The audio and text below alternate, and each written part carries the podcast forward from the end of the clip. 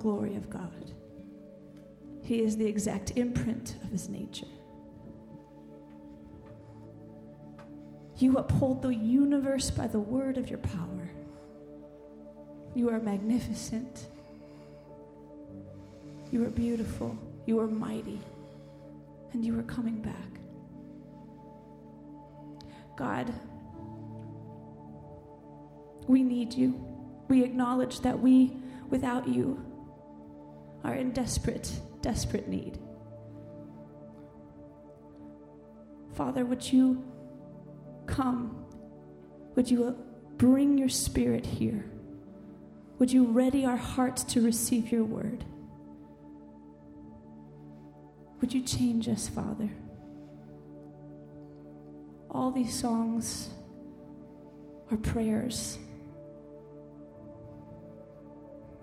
We entrust to you, Jesus, because we know that you are able and you can do far more than we can ever ask or imagine.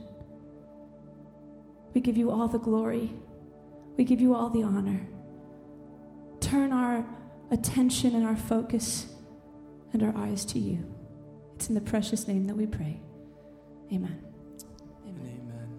You can be seated as we continue.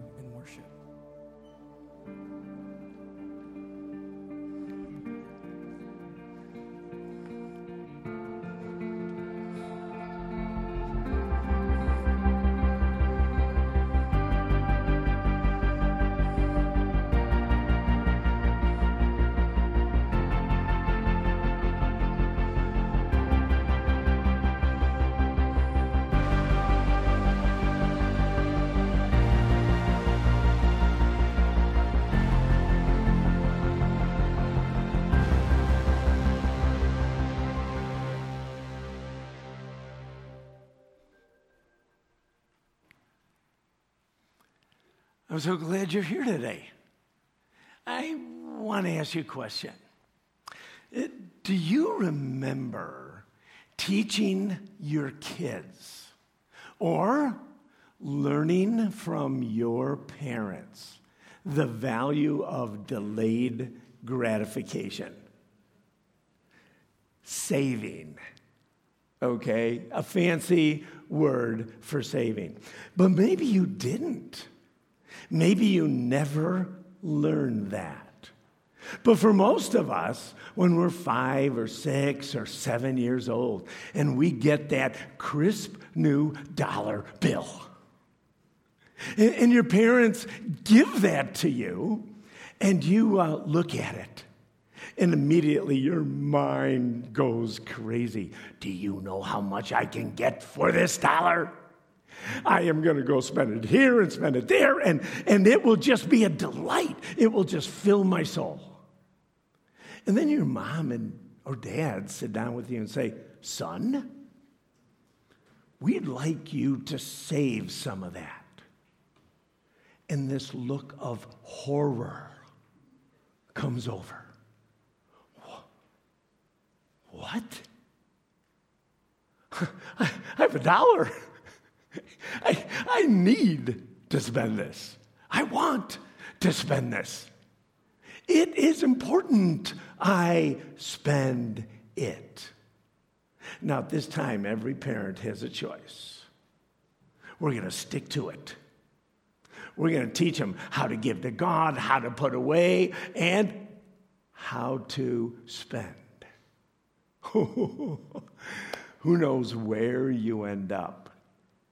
But I think Jesus is addressing that very thing today. Jesus is teaching his disciples that it's really wise to invest in the future. Christ preached to a culture that was steeped in religion and tradition. Some of it was good, and some of it not so good. Jesus systematically changed the price tags and boldly proclaimed that life under a good king was very, very different. Something that would bring joy and abundance. You know, last time we opened up the book of Matthew was just about a month ago. We've had a lot of different things happening, but we looked at Matthew chapter 6, verses 1 to 18, where Jesus addresses three important pillars of the culture. He talked about giving, he talked about prayer, and he talked about fasting. Jesus did all three of these disciplines. But the rest of the culture, the rest of the religious, something had gone awry. Hypocrisy was the norm.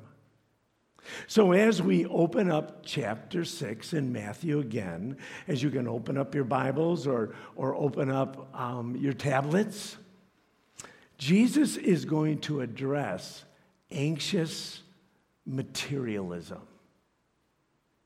What's that? We're going to find out in a moment. But ultimately, Jesus was encouraging devotion to God. Jesus wants his disciples to enjoy walking with the Father as he walked with the Father. Let's pray. Let's pray. Father, we come before you. We recognize your authority in our lives. We're so blessed to be able to worship and adore you. We are grateful for all that you have done in our lives, whether we understand it or not. We thank you that you love us. We thank you that you sent the Holy Spirit to live in each one of your kids. We thank you for the freedom we have to gather together, to worship together, and to adore you. We pray, Father, that you would teach us We ask, Lord, that your words would change us from the inside out, that we would be encouraged and strengthened and convicted. We pray, dear God, that none of us leave today the same people we walked in. That's what your word does in our lives. So we thank you. We also pray, Father, for other churches in our area, sister churches that are proclaiming your word. We pray for Grace Point and Meadowland and Redemption. We know, God, that those flocks are gathering and they are hearing and praising. We pray for all those folks downstairs and for all the ministries that are happening here and for the leaders we pray, God, that you would give them an opportunity to be able to reflect you well and to teach your word faithfully. God, we thank you, especially for this Sermon on the Mount. We love just picturing Jesus gathering folks around him and sharing these life transforming truths. We ask you that you would do that today. We pray all these in your Son's powerful and amazing name, Jesus. Amen. Amen. You know, we will all die and meet Jesus, either as Savior or Judge. The importance of our decisions will become crystal clear once we shut our eyes. In fact, as soon as we shut our eyes. We all have things we treasure and value and are convinced that they are absolutely essential to our happiness and fulfillment. For some, it's money and material things. For others, it's reputation their standing, their performance, their status in society. Still, for others, it's appearance, brains, education, or family. The list can go on and on. But the scripture tells us that a Christian's concerns are different, or, or at least they should be. The Apostle Paul wrote to the church of Colossae in Colossians chapter 3, verse 1, and he says this You believers, since you have been raised to a new life with Christ, set, set your sights on the realities of heaven, where Christ sits on or sits in the place of honor at God's right hand. Think and I just want to stop right there. Think, ponder, focus. We sometimes read verses so quickly about things of heaven, about those things once you shut your eyes, once I shut my eyes, not on things of earth. You see, life is a series of decisions and choices. And these decisions shape our character and guide our destiny. They are literally forks in the road.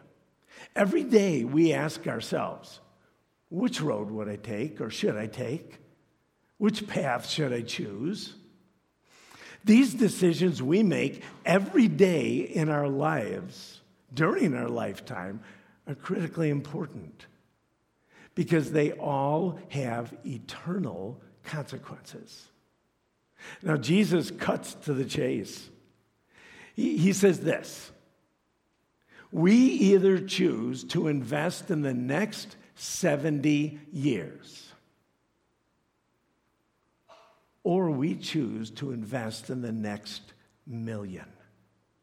We are either devoted to ourselves or devoted to God. We're like the little boy in the story I opened up with. We have that dollar. We have it, it's right here. Do I invest it? or do I spend it? Open your Bibles to Matthew chapter 6, and I'm going to start reading in verse 19. Matthew 6, 19. Jesus says this Don't store up treasures here on earth where moths eat them and rust destroys them, and where thieves break in and steal. Store your treasures in heaven, where moths and rust cannot destroy, and thieves do not break in and steal. Wherever your treasure is, there the desires of your heart will also be. Jesus is changing the price tags. He's realigning priorities. Because realistically, back then and even now, just about everybody's focus is themselves first. What can I do today that will satisfy me? Now, perhaps we're not as crass as that, okay? But that's more or less the question we ask. But Jesus says, I'd like you to think differently, disciples. I want you who have been redeemed, those who have come to faith, those who've recognized that I am Messiah, I am Savior, and you are aligning yourself with me. You're trusting me as your Savior. And by faith have become a son or a daughter of God. He says, don't store up treasures on earth. Do store up treasures in heaven. The word store here carries with it the idea of stockpiling or hoarding. Now, that sounds pretty good when it's the negative, right? Jesus also uses two present imperatives. It just simply means you're translating it diligently or continuously.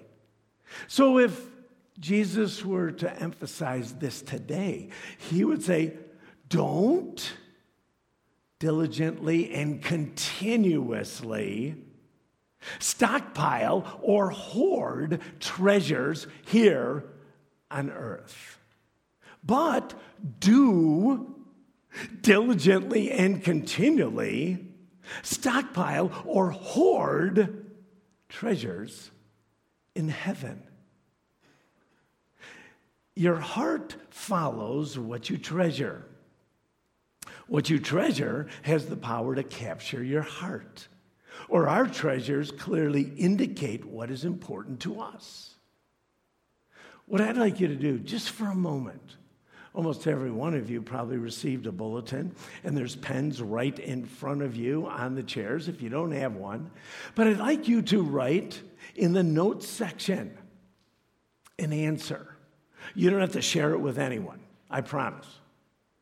But the question is this What is important to you? Now, now, maybe you might write two or three or four different things, and maybe you even write one, two, three next to it. I don't know. But, but take a moment and just answer the question What is important to you? Na, na, na,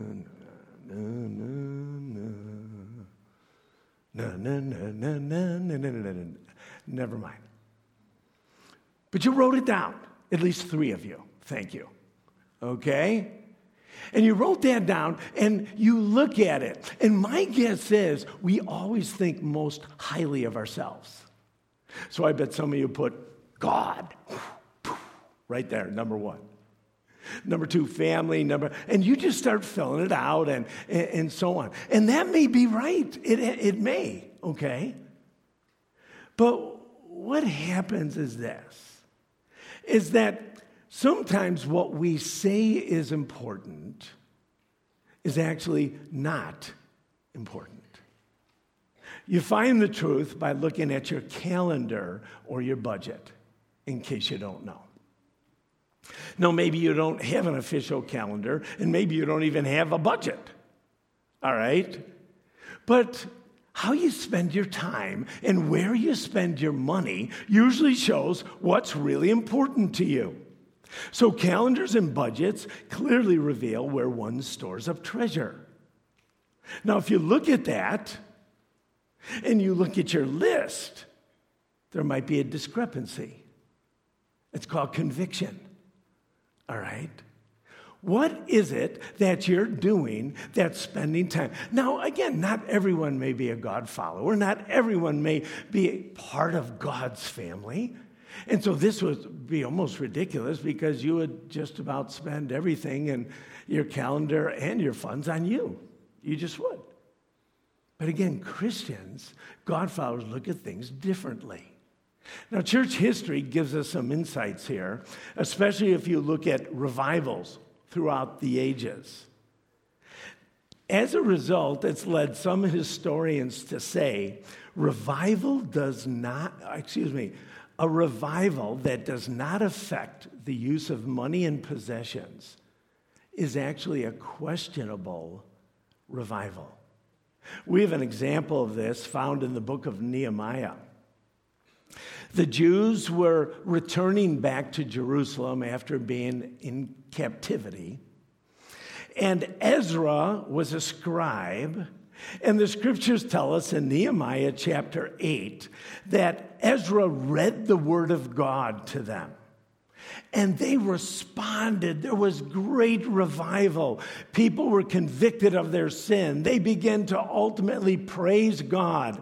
They committed themselves to obeying God's word. This is all good.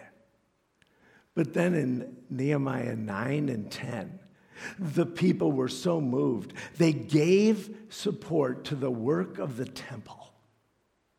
It was something natural, something normal.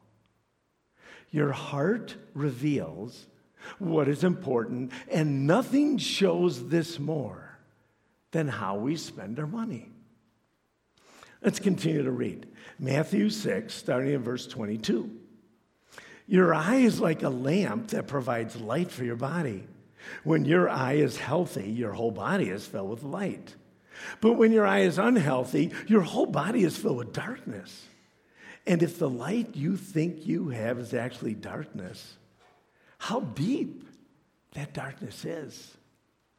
There's no doubt that as you read this, and maybe even as the people heard this for the very first time, they're scratching their head. Jesus, this is kind of tough to understand. But it, we have the ability to look at it in context, to study it. And if you look deeply, you'll see that Jesus is expanding on the previous three verses with the eye becoming the illustration of the heart.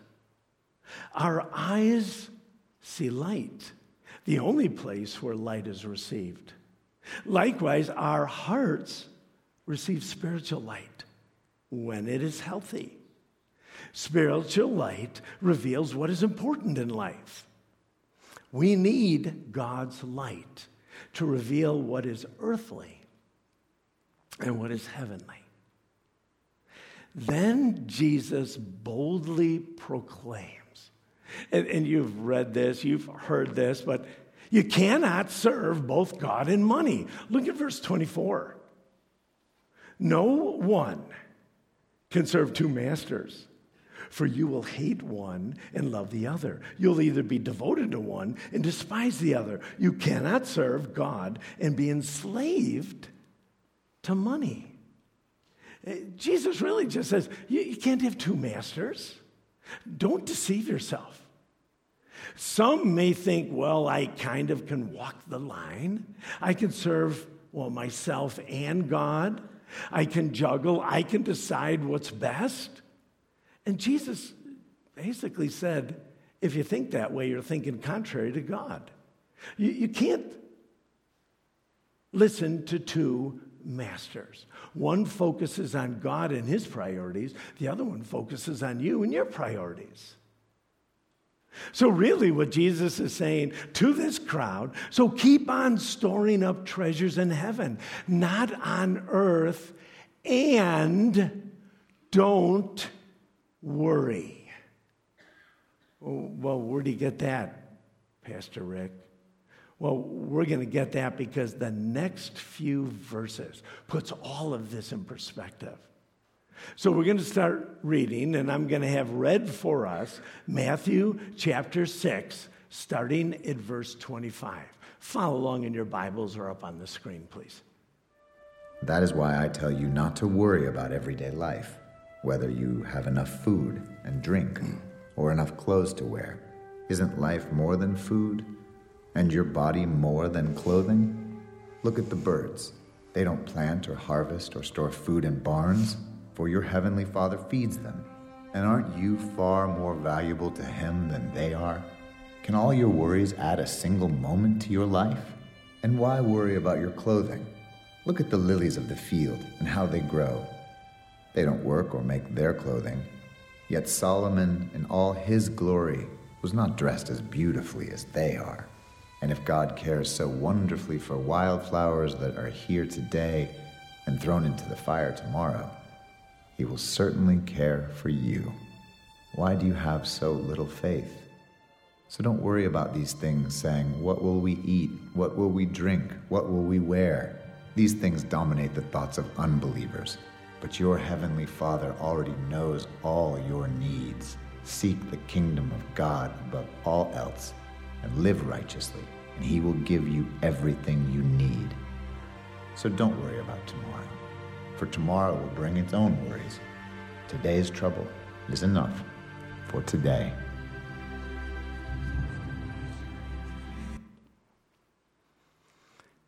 Jesus says, Don't worry about your daily needs.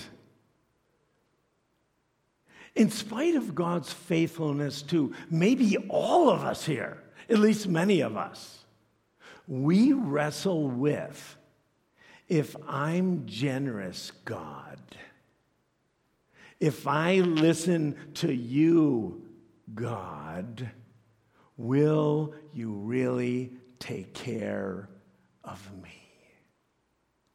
I sort of trust you, God. Yeah, I know you've been faithful to me, God, but, but really, will you provide for me? God uses birds and flowers to make this point. Now, the truth is, every one of us have seen certain birds hit on our windshield. And we can be a little snide at that moment, saying, oh, well, God really took care of that bird. Like, whoa. But realistically, all the birds, all the animals, all of creation, oh, He takes care of them.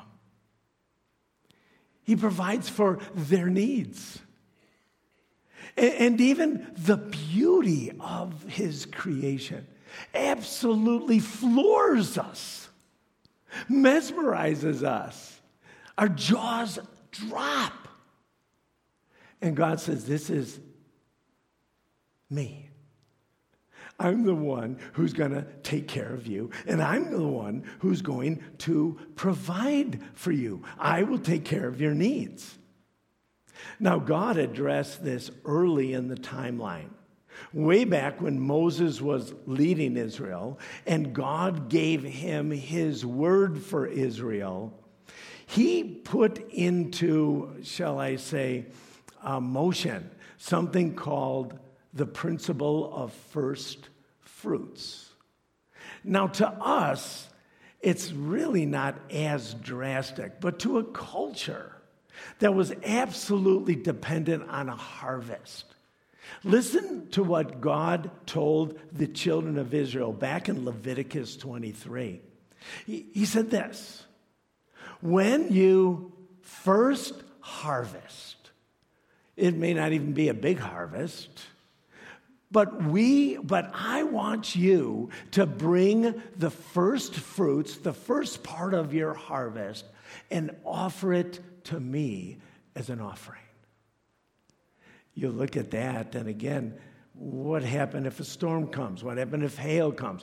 What happened if there's a drought? Will we get any more food? You want me, God, to be able to take the very first harvest and give it to you? The principle was clear back then. I am your priority. I will take care of you. I love the examples of two widows in the scripture. Now, again, if we look at them culturally, both of these widows were totally dependent upon God. There was no such thing as pensions back then. There was no such thing as Social Security. There was no such thing as Medicare. There was nothing like that. All right? Every widow was dependent on their family to take care of them, period. And if she had no family, oh boy, that was going to be rough. But we read in 1 Kings chapter 17 about the prophet Elijah. So many of you, again, know this story, but there were two evil rulers who were running Israel King Ahab and Queen Jezebel. And God sent a prophet Elijah to them and said, Hey, because you are running from me, I am going to withdraw all the rain, and there is going to be a famine. And so here it was a famine because of the extreme evil and how Israel ran from God. Well, as what normally happens in a famine, is that there's no food, there's no crops, water begins to dry up. And even for the prophet, God had sent him to a brook. The brook dried up, and I'm sure Elijah said, What now? And if you read in 1 Kings chapter 17, God says, Hey, my plan for you is to go to Zarephath, not even Israel. There's going to be a widow there. I want you to go to the widow and I want you to tell her to feed you and to take care of you. Okay, Elijah listens, goes to the widow. The widow identifies herself. The scripture says that God already talked to the widow. And Elijah goes, Hey, um, yeah, it's really important that you give me my next meal. She, she looks right at Elijah and says, Okay, uh, I think. I have a little bit of flour left, a little bit of oil left. I'm going to make our last meal. My son and I are going to eat it, and we're going to die. Can you imagine Elijah at that moment? Like, God, are, are, are you serious? You have sent me to someone who just has one meal left, and you're asking me to tell her, make the meal for me first. We do know the story that if she didn't do that and it didn't happen, she wouldn't have been provided for. But what was so cool is that, okay, she says, I will do that. She makes Elijah the Ritz cracker, all right? He eats it, and miraculously, all the rest of the time there was a famine, there was always oil and flour. But she had to give that first portion to God. In Mark chapter 12, again, so many of you know the story. Jesus and his disciples are sitting around, and there's a treasury box or an offering box. I think it's just like ours okay, that sits right in the front of the temple. And as people would walk in, they would put their tithes and their offerings in this box. And so some of the very religious and very rich, they would make sure everybody saw how much they gave and they would put it in the offering box.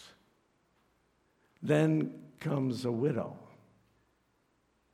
And she puts a very small amount in. Jesus gathers his disciples around says, Hey, I just want you to know. Eh, guys, you may not know this, but that widow's a hero. Everybody else gave out of their surplus. The widow literally gave everything, the scripture says, she had to live on. I'm going to give this to you, God. I'm going to trust you for everything else. that floors us. It's so convicting. Do I 90, 95, 98% of the time give out a surplus? Have I ever, even once, given to God all that I had to live on and trusted Him? I think there are some times. But this has to get your attention. Let that sit for a while. That sounds absolutely crazy. Who would do that? That is dumb. But Jesus says, that's amazing. Because our good, good Father totally expects his children to put him first. And our good, good Father, listen to, listen to this, delights in meeting our needs. Isn't that true for our own kids? I mean, maybe not when they're 35, okay? But when they're younger and you want to provide for them in, in a very special way, and they depend on you wholly, you love taking care of their needs. But if God's kids insist on pri- making a priority their own needs and activities, they will never experience the joy of resting in the Father's care and provision. They won't. This passage does not prohibit planning and work as if housing, food, and clothing come floating down from the sky. It helps us understand our good, good Father and the kingdom priorities. So trust God. Worry is inconsistent with our faith in God and therefore unreasonable as well as sinful. Worry is a characteristic of unbelief. So in Philippians chapter 4, the Apostle Paul actually gives us some advice here.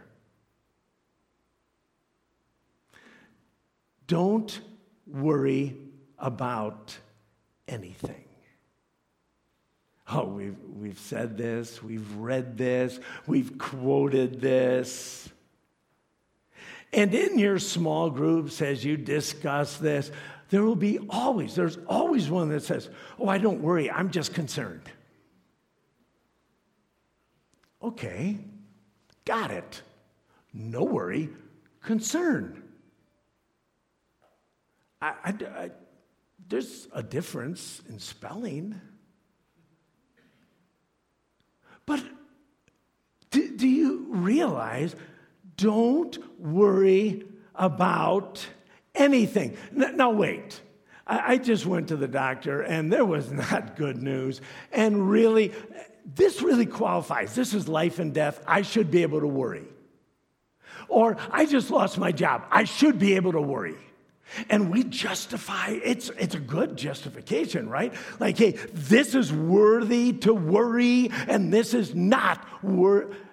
You know, God says this I'm your good, good, good, good, good, good father. Paul says, don't worry about anything. And he gives us a solution in Philippians 4. He says, pray about everything. Pray about everything. Well, the Lord knows I just lost my job. Pray about everything. Eh, you know what? My girlfriend just broke up with me. The Lord knows that, but pray about everything. You know, my son is not really walking with God. Pray about everything. Everything. Everything. Tell God what you need. Thank Him for all He's done. Then you will experience God's peace, which exceeds anything we can understand. His peace will guard your hearts and minds as long as you live in Christ Jesus, as long as you walk with God. as long as you communicate with the Father, as long as you're in relationship with Him. You see, if you're not in a good relationship, if you're not talking with Him, if you're not walking with Him, if you're not spending time with Him, you're going to fret because realistically, bills look big, sickness, sickness looks overwhelming. The future oh, what happened if this happens? What if the market crashes? What happened if that? You know what? I, I don't know. I, I don't. But what I do know is that as you walk with God, as you connect with God, as you hold His hand during life, you've got your dad right there. All powerful dad. You've got Jehovah. He, He is going to care for you and me. He is going to take care of you. I think Paul helps us understand what investing in generosity actually looks like. Jesus is not advocating poverty as means of spirituality. He only once told a person to sell all of your possessions and give it to the poor. It was in Matthew chapter 19. Now, maybe he said that other times, but we don't have a recording of it. In that particular case, in Matthew 19, the young man's wealth was his idol, and therefore a special barrier between him and the lordship of Christ. And Jesus just tested him, he revealed the issue to him. The problem was not in his wealth, but with the man's unwillingness to part with it. Jesus taught and showed by his actions that our Heavenly Father expects all of us to be generous. Does. God gives so we can give. Never talks about the amount, but just that we give. He also expects even commands, and this is important to understand, his kids to enjoy the blessings he gives, which includes material blessings. The Apostle Paul also wrote to his pastor friend Timothy in 1 Timothy chapter 6. 1 Timothy chapter 6, starting at verse 17. Timothy, Pastor Timothy, Teach those who are rich in this world not to be proud and not to trust in their money, which is so unreliable. Their trust should be in God, who richly gives us all we need for our enjoyment. Tell them to use their money to do good they should be rich in good works and generous to those in need, always being ready to share with others. By doing this, they will be storing up treasure. Treasure. As a good foundation for the future, so they may experience true life. Oh. What the apostle is saying is walk with God. A relationship that includes a conversation. That's what prayer is. You're talking to God back and forth. You're listening to God. You're opening up His Word. You're understanding what is important. You see, everything we have our time, our brains, our health, everything, our finances, the jobs, they're all God's. What you and I are doing is we have this relationship with God. It'd be really easy, uh, again, uh, hey, you give 10%, or if you make over such and such, then you can give 15%. And if for some reason, oh, we have all these laws and rules and regulations, God says, walk with me. Everything I have given you, it's, it's all mine. Let's talk back and forth. What time do you want me to give back to you, God? What finances do you want me to give back to you, God? Help me discern. May I be generous and may I enjoy what you've given me.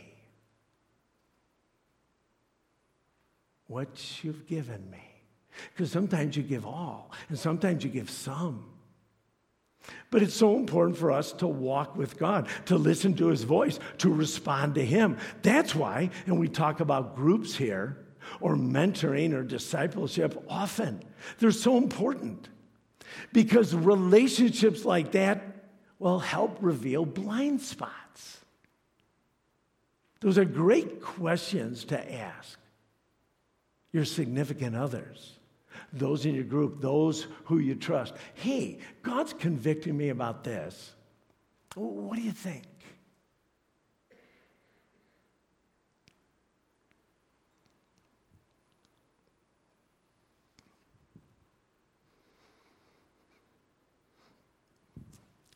Let's look at Matthew chapter 6, verse 33 and 34 as we kind of wrap up what we're going to talk about today. Jesus says this Seek the kingdom of God above all else and live righteously. And He will give you everything you need. So you don't have to worry about tomorrow, for tomorrow will have its own worries. Today's trouble is enough for today. Seek first the kingdom of God and live righteously. Make the king and his kingdom the priority of our lives. In the context, make the king and his kingdom your treasure, and your heart will follow. You will live righteously. You will live rightly. You will make right and wise choices and lay up treasures in heaven. You will begin to ask different questions. Why has God given me this amount of money? Why has God given me this bonus? Why is God giving me these possessions? Why is God giving me this free time? Why is God? And you start asking. And what happens is sometimes we're looking at how we spend our money and how we spend our time and find out it's actually very little kingdom. It's a lot of us. My priorities, what I deserve, what I need.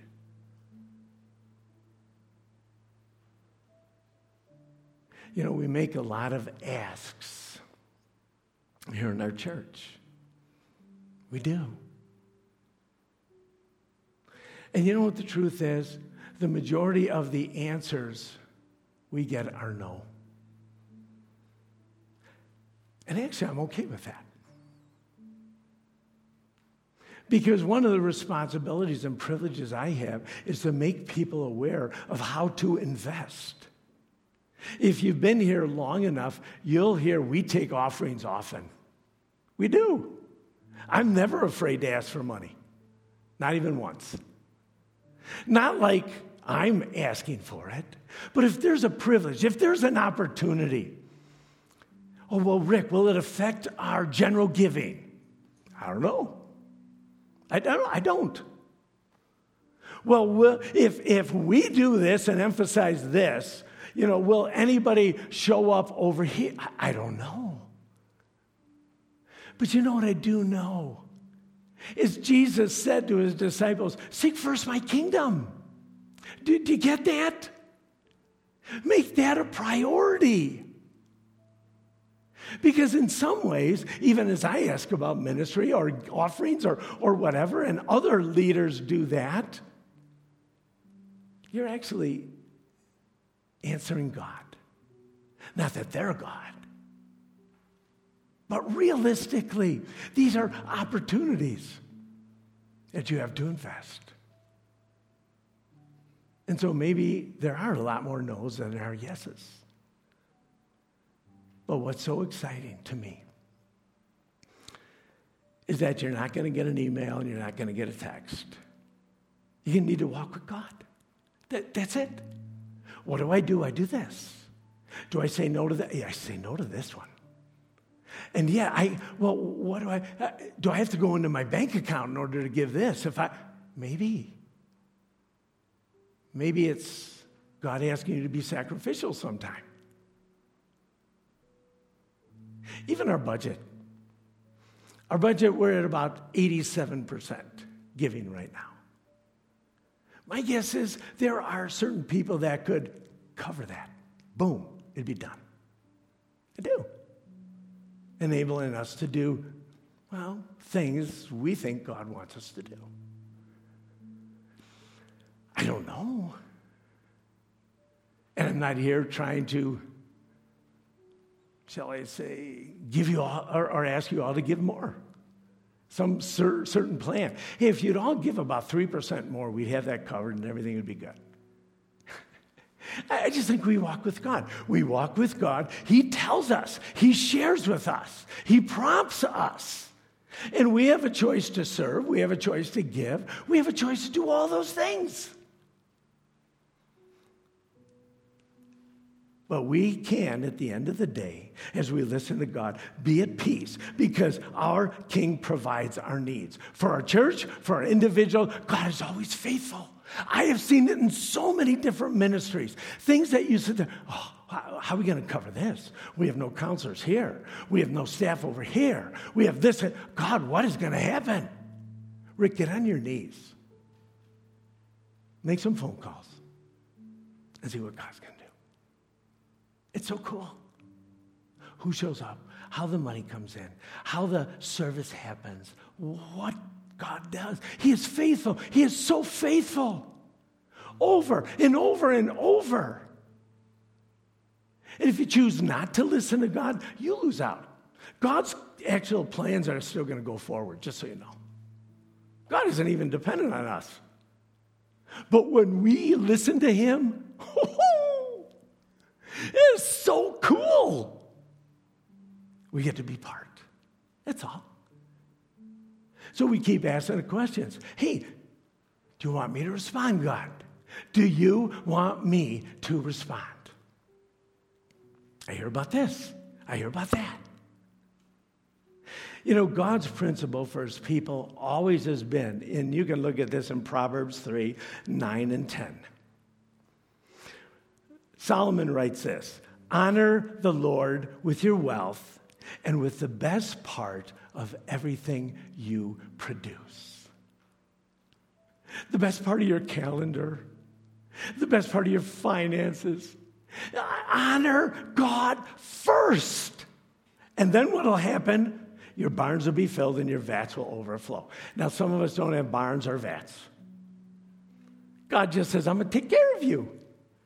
In fact, you're not even going to understand because it's going to overflow.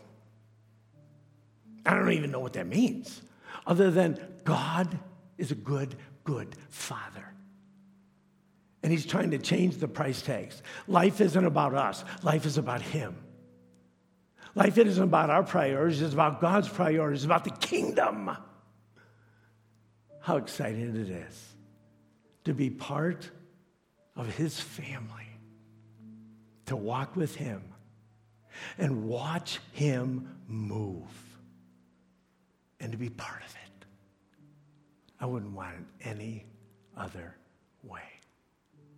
Would you bow your heads with me at this moment? And before I pray, I, w- I would just like you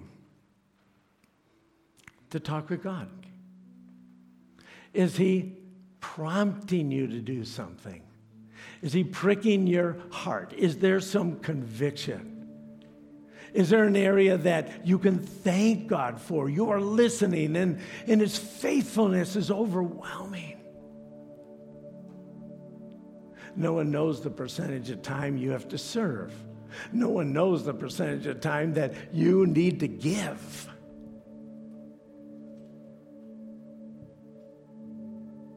But every day, Every day we're asking the question Father, you gave me this. What do you want me to do with it? And you'll be so surprised what he says. Lord, I thank you for being our good, good Father. I thank you that our relationship with you is enough, that you provide. You, you said you take care of the birds, and they're not half as important as us. So we thank you. We thank you for you. We thank you for your love. And we ask you, God, that you would increase our faith, that you would help us obey you quicker and faster. We are so grateful to be partnering with you. We love you. In Jesus' name, amen.